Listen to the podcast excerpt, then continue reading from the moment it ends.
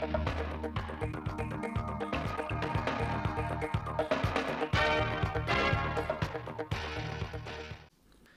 kính chào quý vị và các bạn đến với chương trình thời sự phát thanh trực tiếp 17 giờ, ngày 5 tháng 11 năm 2023 của Đài Phát thanh và Truyền thanh Hóa. Chương trình hôm nay có những nội dung chính sau đây.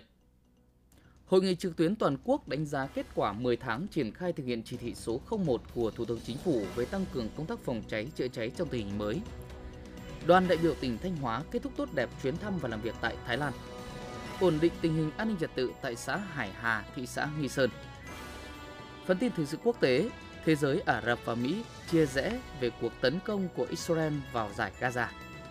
Tổng thống Thổ Nhĩ Kỳ cảnh báo về mối quan hệ với Thủ tướng Israel. Sau đây là nội dung chi tiết.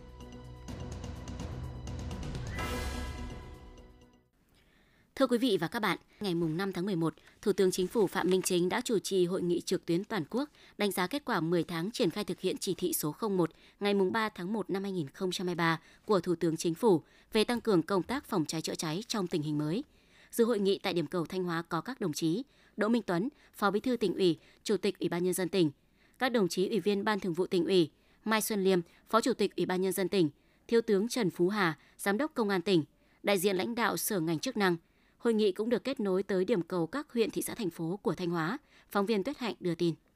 10 tháng năm 2023, thực hiện các chỉ đạo của chính phủ, các bộ ngành trung ương đã tập trung hoàn thiện hệ thống văn bản quy phạm pháp luật về phòng cháy chữa cháy và cứu nạn cứu hộ đáp ứng yêu cầu thực tiễn. Ủy ban nhân dân các địa phương đã tích cực triển khai thực hiện nghiêm túc các kế hoạch kiểm tra điều kiện phòng cháy chữa cháy đối với các loại hình nhà ở, cơ sở sản xuất kinh doanh,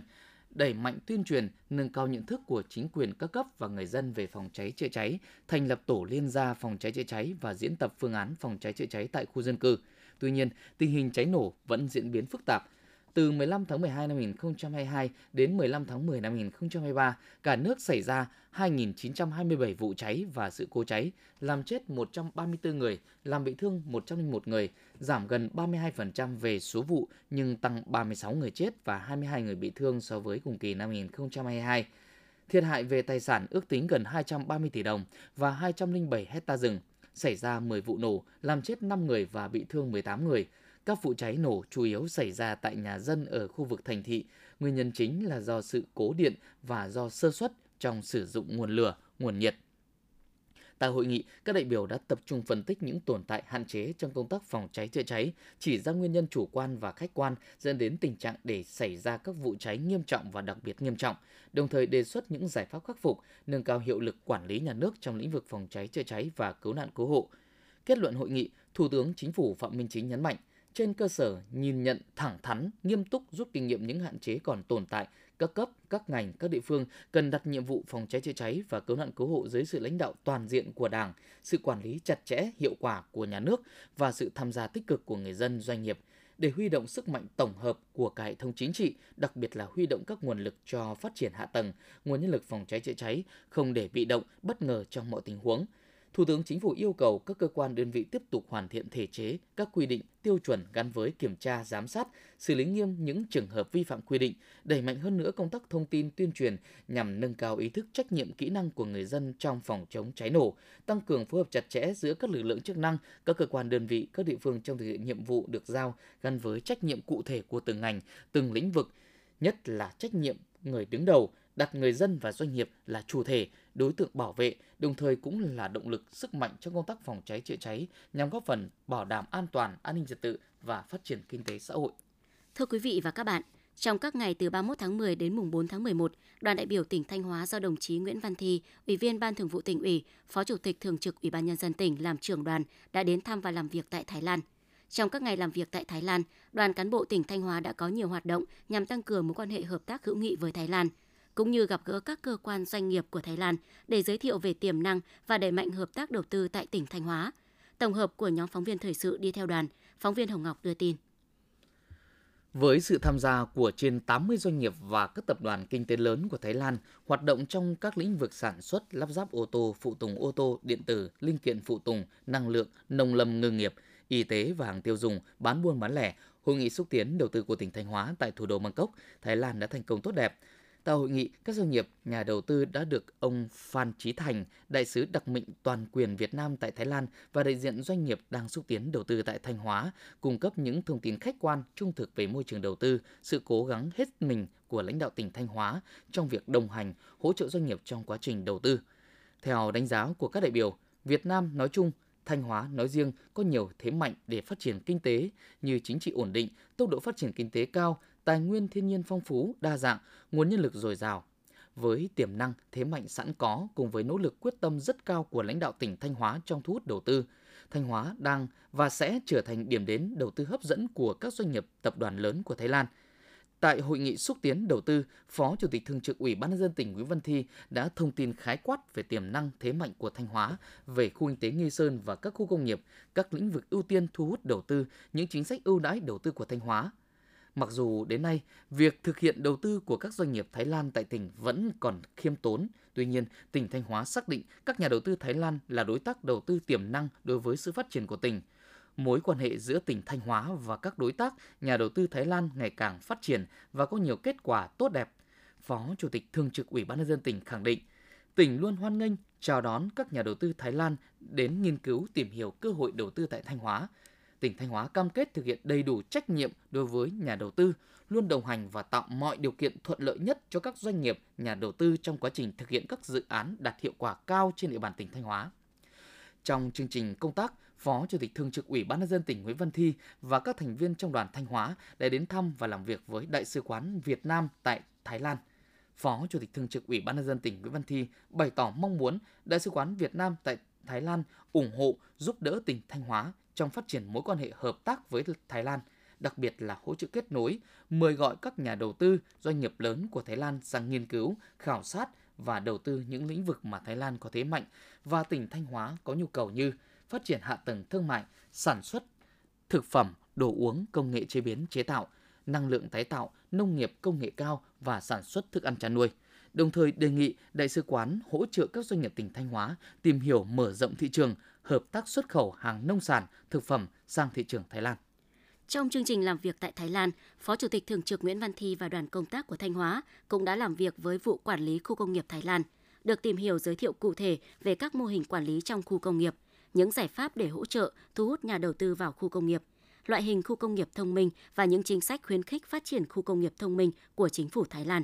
Phó Chủ tịch Thường trực Ủy ban Nhân dân tỉnh đề nghị vụ quản lý các khu công nghiệp Thái Lan ủng hộ giúp đỡ tỉnh, cung cấp nhiều thông tin về thế mạnh, tiềm năng của Thanh Hóa, cũng như những lĩnh vực tỉnh ưu tiên thu hút đầu tư đến các doanh nghiệp Thái Lan, các doanh nghiệp đang đầu tư tại Thái Lan để các doanh nghiệp nắm rõ thông tin, đến Thanh Hóa tìm hiểu và quyết định đầu tư, cũng như tăng cường kết nối giới thiệu, tạo điều kiện để các doanh nghiệp của tỉnh Thanh Hóa đến đầu tư kinh doanh tại Thái Lan. Đến thăm và làm việc tại cảng Lâm Cha Bang, Phó Chủ tịch Thường trực Ủy ban Nhân dân tỉnh cho rằng, cảng Lâm Cha Bang và hệ thống cảng nước sâu Nghi Sơn có những điểm tương đồng. Việc khảo sát thực tế tại cảng Lâm Trà Bang giúp tỉnh Thanh Hóa tìm hiểu, trao đổi, chia sẻ kinh nghiệm về quá trình quản lý, vận hành khai thác các dự án cảng, dịch vụ logistics và các ngành kinh tế biển, góp phần tạo sức hút đối với các hãng tàu, đơn vị logistics và doanh nghiệp, tạo đột phá trong hoạt động xuất nhập khẩu qua hệ thống cảng Nghi Sơn, đưa cảng Nghi Sơn trở thành cảng biển trọng điểm của cả nước và khu vực. Cũng trong chuyến công tác, đoàn đại biểu tỉnh Thanh Hóa đã dành thời gian khảo sát, tìm hiểu hoạt động tại các khu công nghiệp chủ lực thuộc hành lang kinh tế phía Đông và làm việc với tập đoàn WHA Thái Lan. Phó Chủ tịch Thường trực Ủy ban Nhân dân tỉnh Nguyễn Văn Thi khẳng định, lãnh đạo Thanh Hóa luôn ủng hộ và đánh giá cao quyết tâm của tập đoàn WHA Thái Lan đối với việc đầu tư dự án xây dựng hạ tầng khu công nghiệp Phú Quý, huyện Hoàng Hóa – đồng chí Phó Chủ tịch Thường trực Ủy ban Nhân dân tỉnh đề nghị tập đoàn giới thiệu các nhà đầu tư doanh nghiệp của Thái Lan đến nghiên cứu khảo sát và đầu tư các dự án tại tỉnh Thanh Hóa. Lãnh đạo tỉnh cam kết luôn đồng hành hỗ trợ, tạo điều kiện thuận lợi nhất để các nhà đầu tư hoạt động sản xuất kinh doanh có hiệu quả tại Thanh Hóa. Sau 5 ngày thăm và làm việc tại thủ đô Bangkok và khu vực hành lang kinh tế phía Đông, Thái Lan với nhiều cuộc gặp gỡ xúc tiến đầu tư, trao đổi trực tiếp và thăm các mô hình khu công nghiệp – chuyến thăm và làm việc của đoàn đại biểu tỉnh Thanh Hóa đã thành công tốt đẹp. Đây sẽ là nền tảng để Thanh Hóa thúc đẩy các hoạt động hợp tác, thu hút đầu tư từ các doanh nghiệp Thái Lan ngày càng thực chất và toàn diện hơn, để tiềm năng thế mạnh của Thanh Hóa được phát huy hiệu quả nhất, đồng thời góp phần vun đắp mối quan hệ đối tác chiến lược giữa Việt Nam và Thái Lan ngày càng phát triển lên tầm cao mới. Quý vị và các bạn đang nghe chương trình thời sự phát thanh của Đài Phát thanh Truyền hình Thanh Hóa. Chương trình đang được thực hiện trực tiếp trên sóng FM tần số 92,3 MHz. Tiếp theo là những thông tin đáng chú ý mà phóng viên đài chúng tôi vừa cập nhật. Thưa quý vị và các bạn, hiện nay trong số 45 cụm công nghiệp đã thành lập địa bàn tỉnh Thanh Hóa thì có tới 12 cụm đang chậm tiến độ, ảnh hưởng không nhỏ đến công tác thu hút đầu tư, phát triển kinh tế xã hội tại địa phương. Trước thực trạng này, các ngành các địa phương đang tập trung giả soát, đôn đốc triển khai các dự án. Quan điểm của tỉnh là đồng hành, chia sẻ cùng đồng chủ đầu tư, đẩy nhanh tiến độ các dự án, nhưng cũng sẽ kiên quyết xử lý thu hồi đối với những dự án chủ đầu tư vẫn cố tình chây ý chậm trễ thực hiện. Phóng viên Thanh Thảo phản ánh. Dự án cụm công nghiệp Phúc Thịnh, huyện Ngọc Lặc được thành lập từ năm 2019, diện tích quy hoạch 50 ha, chủ đầu tư là công ty cổ phần 1268. Dù đã được điều chỉnh gia hạn tiến độ nhiều lần, nhưng đến nay, chủ đầu tư vẫn không phối hợp triển khai dự án. Trước thực tế này, ngày 13 tháng 10 năm 2023, Sở Công Thương đã có tờ trình báo cáo Ủy ban Nhân dân tỉnh Thanh Hóa xem xét không gia hạn tiến độ thực hiện dự án và giao Ủy ban Nhân dân huyện Ngọc Lặc thông báo tiếp nhận lựa chọn chủ đầu tư khác để đầu tư hạ tầng cụm công nghiệp theo quy định. Ông Phạm Anh Tuấn, trưởng phòng kinh tế hạ tầng huyện Ngọc Lặc, tỉnh Thanh Hóa nói. Và tỉnh đã gia hạn đến 3 lần. Thì đến lần thứ tư thì nhà đầu tư đã khẳng định là không có khả năng để làm. Cụm công nghiệp à, không được đầu tư thì đó là một thiệt thòi của huyện trong công tác thu hút đầu tư. Trong số 12 cụm công nghiệp chậm tiến độ, hiện có 5 cụm xuất phát từ nguyên nhân do vướng thủ tục của cơ quan quản lý nhà nước, vướng về giải phóng mặt bằng, chuyển đổi đất nông nghiệp. Một cụm phải tạm dừng do vướng quy hoạch khác và 6 cụm chậm chế do vướng mắc từ phía nhà đầu tư. Đến nay, Sở Công Thương đã có tờ trình tham mưu cho Ủy ban Nhân dân tỉnh xem xét không gia hạn tiến độ cụm công nghiệp Cẩm Châu, huyện Cẩm Thủy và cụm công nghiệp Phúc Thịnh, huyện Ngọc Lặc. Đối với các cụm còn lại, tỉnh đang tiếp tục chỉ đạo các địa phương giả soát, tháo gỡ những khó khăn vướng mắc, đôn đốc chủ đầu tư triển khai dự án theo đúng tiến độ quy định. Ông Nguyễn Quang Dự, trưởng phòng kinh tế hạ tầng huyện Như Xuân, tỉnh Thanh Hóa cho biết. Huyện Như Xuân thì hiện nay đang có cái dự án cụm à, công nghiệp Xuân Hòa. Chủ đầu tư đang có một cái cam kết sẽ trong tập trung máy móc và triển tiếp tục triển khai thi công vào tháng 11 về phía địa phương thì sẽ có cái trách nhiệm đôn đốc đối với doanh nghiệp. Trường hợp mà doanh nghiệp không triển khai thực hiện tiếp tục thì chúng tôi sẽ báo cáo Sở Công Thương đề nghị là có thể là chấm dứt các cái hoạt động đối với doanh nghiệp. Ông Lê Hữu Hoàng, Phó Tổng Giám đốc Công ty Cổ phần Tập đoàn Công Hà nói. Tới đến nay thì tập đoàn cũng đã bố trí nhân lực, vật lực, tài chính để bám sát khi theo cái tiến độ đã đề ra. Tuy nhiên trong khoảng thời gian qua thì có một cái số hơi khó khăn khách quan và chủ quan. Tuy nhiên cũng được sự đồng thuận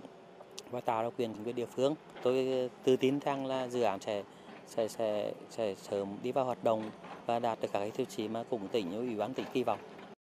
Đầu tư hạ tầng cụm công nghiệp là cơ sở để thu hút doanh nghiệp đến đầu tư sản xuất kinh doanh, giải quyết việc làm cho lao động tại các địa phương. Thực tế công tác thu hút đầu tư hạ tầng cụm công nghiệp thời gian qua cho thấy, tiến độ đầu tư cụm nhanh hay chậm phụ thuộc rất lớn vào năng lực của chủ đầu tư và sự vào cuộc tích cực của chính quyền địa phương trong toàn bộ quá trình triển khai dự án.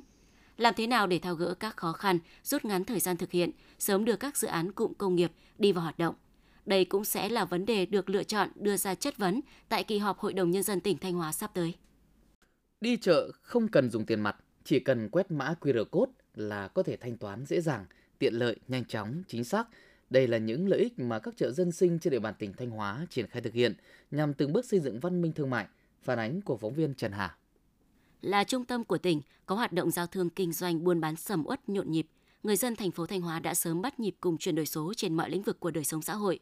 Qua tìm hiểu thực tế tại chợ Tây Thành, thành phố Thanh Hóa, ngay sau khi mô hình chợ thông minh được khởi động, các tiểu thương đều hài lòng khi tiếp cận và sử dụng dịch vụ thanh toán không dùng tiền mặt. Là hộ kinh doanh trong chợ, chị Nguyễn Thị Xuân cho biết, việc khách hàng thanh toán không dùng tiền mặt thông qua ứng dụng hoặc thẻ của ngân hàng là cách để đảm bảo quá trình giao dịch an toàn, giúp người dân tiết kiệm thời gian, xác thực dễ dàng, linh hoạt trong thanh toán. Ban quản lý của chợ đã tuyên truyền để cho các tiểu thương ở chợ có thể là mở được một cái tài khoản uy tín để có thuận tiện trong giao dịch giữa người mua và người bán. Và trong quá trình sử dụng thì tôi cảm thấy là cái à, mã quét này là rất là nhanh, à, thuận tiện cho người mua và bán và tạo nên cái văn minh thương mại ở trong chợ. Không chỉ người bán, người mua cũng đã có những trải nghiệm thiết thực thú vị khi đi chợ thanh toán không dùng tiền mặt. Chị Nguyễn Thị Thoa, phường Tân Sơn, thành phố Thanh Hóa chia sẻ. Nếu như trước đây thì bà con đi chợ là cứ phải dùng tiền để đưa thì nó nhiều khi có những cái nó nó không được thuận tiện bằng cái mã quét QR này. Bây giờ thời đại nó tân tiến rồi, nó thì mình phải dùng cái, cái mã này nó tiện lợi hơn. À, bà con chúng tôi cũng rất yên tâm. Chợ Tây Thành, thành phố Thanh Hóa có trên 200 hộ tiểu thương kinh doanh các mặt hàng phục vụ đời sống dân sinh. Sau một thời gian phối hợp với các ngân hàng để khảo sát tuyên truyền về lợi ích của thanh toán không dùng tiền mặt thông qua các ứng dụng, Ban quản lý chợ đã vận động người dân, tiểu thương nắm bắt chủ trương, đồng thời ra soát các điều kiện để triển khai mô hình. Theo đó, Ban quản lý chợ sẽ thanh toán các khoản phí thu tại chợ và chi trả lương cho cán bộ nhân viên hưởng lương bằng phương thức không dùng tiền mặt, sử dụng các loại hóa đơn, biên lai thu phí bằng hình thức điện tử. Ông Lê Viết Đăng, trưởng ban quản lý chợ Tây Thành, thành phố Thanh Hóa cho biết. Ban quản lý chợ à, phối hợp với các ngân hàng uy tín trên ờ, địa bàn thành phố mở các cái thẻ thanh toán tại các cái quầy hàng ờ, tiện thuận lợi trong cái việc trao đổi mua bán hàng hóa tại chợ. Cái thứ hai nữa để mà nó phù hợp trong cái điều kiện công nghệ mới thì phải đầu tư vào cái thứ nhất là một cơ sở hạ tầng công nghệ thông tin tập huấn thao tác làm sao cho nó phù hợp trong cái giai đoạn mới. Còn tại chợ thị trấn Quảng Sương, từ tháng 6 năm 2022, Ban quản lý chợ bắt đầu thực hiện mô hình chợ thông minh thanh toán không dùng tiền mặt. Sau một thời gian áp dụng rộng rãi tài trợ đã có 80% hộ tiểu thương thực hiện thông qua các hoạt động tuyên truyền về lợi ích của dịch vụ thanh toán không dùng tiền mặt, thành lập các nhóm Zalo điều hành chợ thông minh, hướng dẫn cài đặt, sử dụng ứng dụng trên điện thoại thông minh và tạo mã QR. Ông Bùi Ngọc Thể, Ban quản lý chợ Quảng Sương cho biết. Ban quản lý chợ đã phối hợp với ngân hàng để xây dựng mã QR code miễn phí cho bà con trong chợ thì bà con à, đều đã cài mã QR code để kinh doanh buôn bán cho thuận tiện. Để qua một thời gian phát triển hệ thống à, mã QR code thì bà con phản hồi lại rất là thuận tiện và phục vụ tốt cho bà con trong kinh doanh buôn bán cũng như phục vụ cho những người khách mua hàng. Tiện ích từ nền tảng chợ thông minh, thanh toán không dùng tiền mặt đã góp phần tăng tính minh bạch trong các khoản thanh toán, thúc đẩy phát triển thương mại điện tử, giúp người dân tiếp xúc với công nghệ số, thúc đẩy việc sử dụng phương thức thanh toán không dùng tiền mặt ngay cả trong những giao dịch hàng ngày. Thưa quý vị và các bạn, xác định chuyển đổi số là một trong những nhiệm vụ trọng tâm nhằm đẩy mạnh thu hút đầu tư, tạo động lực mạnh mẽ thúc đẩy kinh tế xã hội của địa phương phát triển. Thời gian qua, cấp ủy chính quyền huyện Quảng Sương đã đẩy mạnh thực hiện công tác cải cách hành chính, đặc biệt là công tác tiếp nhận và trả kết quả theo cơ chế một cửa, góp phần thực hiện cải cách hành chính trên địa bàn tỉnh. Chúng tôi đến công sở thị trấn Tân Phong vào đầu giờ làm việc tại bộ phận một cửa được bố trí gọn gàng, có ghế ngồi chờ cho công dân khi đến giao dịch, các văn bản hướng dẫn, mẫu giấy tờ khai, mức thu phí, lệ phí được niêm yết công khai, dễ tìm hiểu. Khi công dân nộp hồ sơ, bộ phận tiếp nhận hồ sơ kiểm tra, nếu đầy đủ hồ sơ theo quy định sẽ tiếp nhận và giải quyết ngay. Qua đó, giúp quá trình giải quyết công việc hiệu quả và nhanh chóng hơn, tạo sự hài lòng của công dân khi đến giao dịch với cơ quan nhà nước – Bà Nguyễn Thị Hoa, cán bộ phòng một cửa, Ủy ban nhân dân thị trấn Tân Phong, huyện Quảng Sương cho biết. Khi à, cán bộ công chức công chức tư pháp hộ tịch đã nhập hết vào cái à, bộ sổ hộ tịch vào cái dữ liệu hộ tịch đấy thì cũng rất là thuận lợi trong cái việc à, tra cứu và công dân đến giao dịch tìm kiếm rất là nhanh vụ nhân dân được tốt hơn mỗi ngày càng tốt hơn tại xã Quảng Định, huyện Quảng Sương là đơn vị luôn quan tâm nguồn nhân lực cũng như đầu tư các trang thiết bị máy móc để xây dựng chính quyền số, phát triển kinh tế xã hội, mang lại nhiều tiện ích cho chính quyền và người dân. Để thực hiện có hiệu quả việc xây dựng chính quyền điện tử, địa phương đã lắp đặt hệ thống mạng Internet và Wi-Fi giúp cán bộ công chức truy cập thông tin để thực hiện giải quyết hồ sơ trên môi trường mạng – Tại bộ phận giải quyết thủ tục hành chính cũng đã niêm yết công khai đầy đủ thủ tục thuộc các lĩnh vực và hướng dẫn người dân về dịch vụ công trực tuyến. Nhờ đó, tỷ lệ người dân có ý thức làm thủ tục trực tuyến ngày càng tăng, không còn tình trạng phải chờ đợi xếp hàng tại bộ phận giải quyết thủ tục hành chính như trước đây. Chị Nguyễn Thị Thơ, cán bộ công chức tư pháp hộ tịch xã Quảng Định, huyện Quảng Sương cho biết. Trong cái thời gian qua kể từ khi mà được đưa vào sử dụng cái phần mềm chúng tôi đã được tổ chức nhiều lớp tập huấn để sử dụng được à, hiệu quả phục vụ cho các à, yêu cầu của người dân qua đó sẽ nâng cao được cái trình độ chuyên môn nghiệp vụ cho chúng tôi để giải quyết công việc cho công dân được đầy đủ và kịp thời hơn ạ. Ông Hoàng Đình Tùng, Chủ tịch Ủy ban nhân dân xã Quảng Định, huyện Quảng Sương cho biết thêm. Trước hết là riêng đối với cái khi đưa cái phần mềm này vào thì nó là giải quyết cho người dân là rất tốt là người dân có thể ngồi ở nhà vẫn ờ, giải quyết được cái hồ sơ thủ tục hành chính cho người dân. Cái đó là rất tốt, tạo điều kiện được cho người dân là không phải đến ở cái cơ quan để giải quyết và và cái hồ sơ ờ, điện tử thì nó cũng giống như ở cái hồ sơ bản giấy nên là người dân rất thuận lợi như vậy thì ờ, trong cái thời gian tới thì chúng tôi tiếp tục là phải ờ, tăng cường cái công tác tuyên truyền để người dân nắm bắt được cái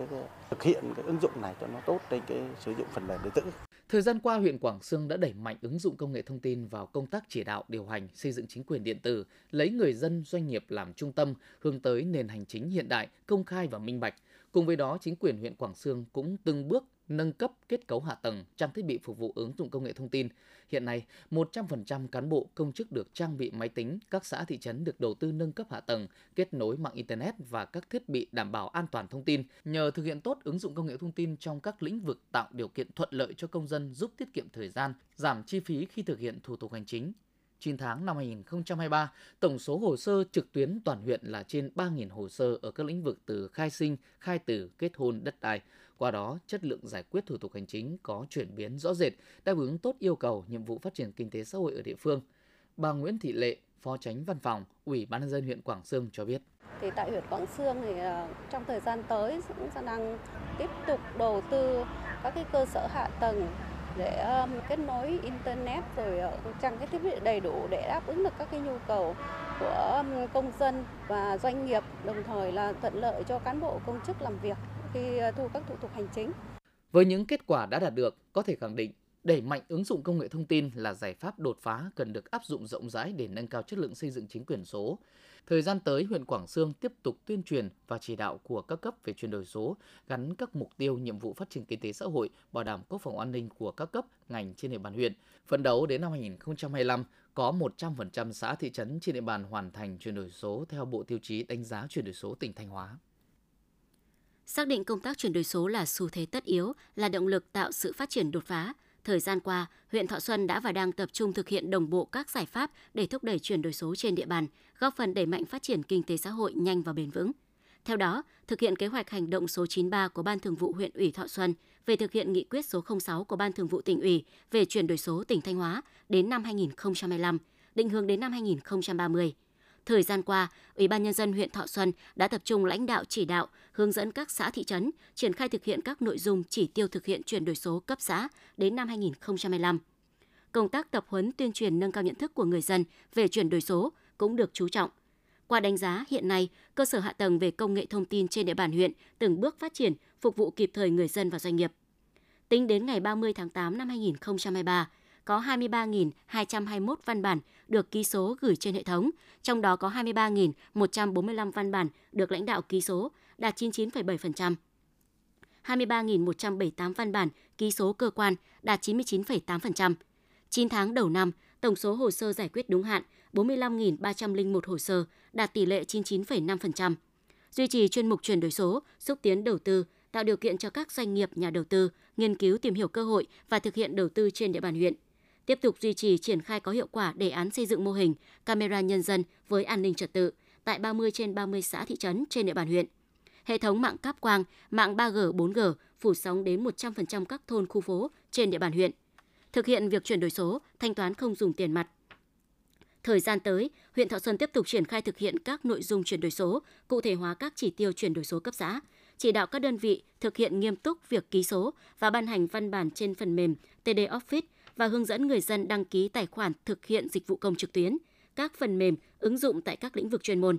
tăng cường hoạt động của tổ công nghệ số cộng đồng, tổ chức tuyên truyền đào tạo, tập huấn nâng cao nhận thức và kỹ năng số cho đội ngũ cán bộ công chức người lao động của cơ quan, chỉ đạo các đơn vị lựa chọn các sản phẩm đặc trưng thế mạnh, sản phẩm ô cốp để đưa lên sàn thương mại điện tử, tiếp tục hỗ trợ các hộ kinh doanh, các hộ sản xuất nông nghiệp đưa các sản phẩm lên sàn thương mại điện tử, tuyên truyền cho người dân tăng cường sử dụng hình thức thanh toán không dùng tiền mặt, thanh toán các dịch vụ thiết yếu như tiền điện, tiền nước. Các xã thị trấn tăng cường tuyên truyền tập huấn cho nhân dân doanh nghiệp về chuyển đổi số, tuyên truyền vận động người dân sử dụng các ứng dụng chuyển đổi số thuộc lĩnh vực giáo dục y tế, tăng cường vận động hướng dẫn nhân dân đăng ký tài khoản định danh điện tử mức độ 2. Sáng ngày 5 tháng 11, xã Hà Ngọc, huyện Hà Trung đã tổ chức lễ công bố quyết định công nhận xã đạt chuẩn nông thôn mới năm 2023. Bước vào thực hiện xây dựng nông thôn mới, năm 2012, qua giả soát Hà Ngọc mới đạt 4 trên 19 tiêu chí. Mặc dù xuất phát điểm thấp, nhưng với phương châm dân biết, dân bàn, dân làm, dân kiểm tra, dân giám sát, dân thụ hưởng và cùng với việc huy động các nguồn lực, phong trào xây dựng nông thôn mới đã lan tỏa đến các tầng lớp nhân dân trong toàn xã, đạt nhiều kết quả quan trọng, tích cực – xã đã tập trung chỉ đạo thực hiện tốt kế hoạch tái cơ cấu sản xuất ngành nông nghiệp, thực hiện chuyển đổi đất lúa kém hiệu quả sang nuôi trồng thủy sản kết hợp tích tụ tập trung đất đai theo tinh thần nghị quyết số 13 NQTU ngày 11 tháng 1 năm 2019 của Ban chấp hành Đảng Bộ tỉnh, chuyển dịch cơ cấu cây trồng vật nuôi, đưa giống cây trồng vật nuôi có giá trị kinh tế cao vào sản xuất, phát triển mô hình kinh tế trang trại, kinh tế hộ gia đình, Hiện toàn xã có 34 trang trại tổng hợp đang từng bước khai thác tiềm năng của vùng đất sâu trũng, phát triển hiệu quả chăn nuôi và nuôi trồng thủy sản, đem lại hiệu quả kinh tế cao. Xã có vùng sản xuất lúa Việt Gáp, có sản phẩm ô cốp 3 sao là bánh lá quý hương. Bên cạnh đó, xã luôn quan tâm khuyến khích và tạo điều kiện cho các doanh nghiệp tập thể cá nhân, hộ gia đình phát triển ngành nghề nông thôn, mở rộng các loại hình dịch vụ, Đến nay, trên địa bàn xã có 18 doanh nghiệp, 290 cơ sở và hộ sản xuất kinh doanh dịch vụ. Từ đó, kinh tế hộ gia đình phát triển, thu nhập bình quân đầu người năm 2022 đạt 52 triệu đồng, tỷ lệ hộ nghèo, hộ cận nghèo giảm. Trong quá trình xây dựng nông thôn mới, xây dựng trong xã đã hiến 7.160 m2 đất để xây dựng đường giao thông, 100% các tuyến đường thôn xóm, đường xã được bê tông hóa, nhựa hóa, đảm bảo đi lại thuận tiện, phục vụ tốt cho đời sống dân sinh và phát triển kinh tế. Lĩnh vực văn hóa xã hội có bước phát triển nổi bật, trạm y tế và 3 trên 3 trường giữ vững danh hiệu trường chuẩn quốc gia, luôn đứng ở top đầu của huyện. Bên cạnh đó, xã cũng quan tâm thực hiện việc trùng tu tôn tạo các di tích văn hóa lịch sử và cách mạng, qua đó phát huy tốt các di trị văn hóa truyền thống của quê hương. Tại buổi lễ, lãnh đạo huyện Hà Trung đã trao quyết định công nhận xã đạt chuẩn nông thôn mới, tiền thưởng 500 triệu đồng của Ủy ban nhân dân tỉnh và 100 triệu đồng của Ủy ban nhân dân huyện Hà Trung cho xã Hà Ngọc. Thưa quý vị và các bạn, như chúng tôi đã thông tin, thời gian qua, một bộ phận người dân ở xã Hải Hà, thị xã Nghi Sơn đã tập trung đông người phản đối việc xây dựng bến số 3, dự án cảng container Long Sơn, gây mất an ninh trật tự. Sau nỗ lực tuyên truyền vận động của cấp ủy chính quyền địa phương và sự vào cuộc kịp thời của lực lượng chức năng, đến nay tình hình tại địa phương đã cơ bản ổn định. Cách khu vực thi công bến số 3, dự án cảng container Long Sơn chỉ khoảng 1,2 km dọc bờ biển, bến Cồn Mom, bến neo thuyền truyền thống của người dân xã Hải Hà, nhịp sinh hoạt thường ngày đã quay trở lại. Người dân tất bật đón những chuyến tàu đánh bắt cá ruốc biển về bờ. Ở một góc khác, nhiều chủ thuyền cũng đang bận rộn sơn sửa, kiểm tra lại phương tiện tàu thuyền, sẵn sàng cho chuyến ra khơi sắp tới. Theo thống kê, trong những ngày qua, có khoảng 100 học sinh là con em gia đình người dân xã Hải Hà phải nghỉ học do bị lôi kéo tham gia phản đối dự án. Từ ngày 1 tháng 11, các học sinh đã trở lại trường học. Xã Hải Hà, thị xã Nghi Sơn có khoảng 415 tàu thuyền với 700 lao động trực tiếp tham gia đánh bắt thủy hải sản. Các phương tiện này đang neo đậu và hoạt động ổn định tại bến neo Hải đội 2 và bến Cồn Mom. Theo thiết kế kỹ thuật, đánh giá tác động môi trường và ngư trường, nguồn lợi thủy hải sản, vị trí neo đậu bến thuyền khai thác và ngư trường đánh bắt của người dân đều ít bị ảnh hưởng bởi việc thi công bến số 3, cảng container Long Sơn. Và thực tế cho thấy, người dân vẫn hoạt động nghề truyền thống ngay trong quá trình thi công dự án và trong vùng biển có nhiều dự án đã hoàn thành cảng như cảng Đại Dương, cảng gang thép Nghi Sơn. Do đó, cấp ủy chính quyền xã Hải Hà sẽ tiếp tục tuyên truyền để người dân hiểu rõ, hiểu đúng về dự án nhằm đảm bảo lợi ích hài hòa giữa người dân, nhà nước, doanh nghiệp. Ban Thường vụ và đội xung kích tuyên truyền pháp luật đoàn khối cơ quan và doanh nghiệp tỉnh vừa phối với các đơn vị liên quan tổ chức hoạt động tuyên truyền phổ biến giáo dục pháp luật cho đoàn viên thanh niên thông qua phiên tòa giả định vụ án hình sự xét xử tội giao cấu với người đủ 13 tuổi đến dưới 16 tuổi. Đây là hoạt động hưởng ứng Ngày pháp luật Việt Nam mùng 9 tháng 11. Kịch bản phiên tòa giả định được ban tổ chức xây dựng dựa trên vụ án có thật đã được xét xử trước đó về vụ án hình sự, xét xử tội giao cấu với người từ đủ 13 tuổi đến dưới 16 tuổi. Phiên tòa phản ánh tình trạng tảo hôn cũng như việc quan hệ tình dục khi các em gái đang ở độ tuổi trẻ em diễn ra ở một số khu vực vùng cao của Việt Nam, dẫn đến những hậu quả khôn lường về di truyền, về tâm sinh lý của các em sau này cũng như các vấn đề về xã hội. Thông qua quá trình xét hỏi, tranh tụng và tuyên án tại phiên tòa giả định đã góp phần truyền tải, đưa pháp luật vào cuộc sống, giúp cho đoàn viên thanh niên có hành vi ứng xử phù hợp với các quy định của pháp luật, phòng chống vi phạm pháp luật và tội phạm, bảo vệ lợi ích nhà nước, quyền và lợi ích hợp pháp của cá nhân, cơ quan, tổ chức.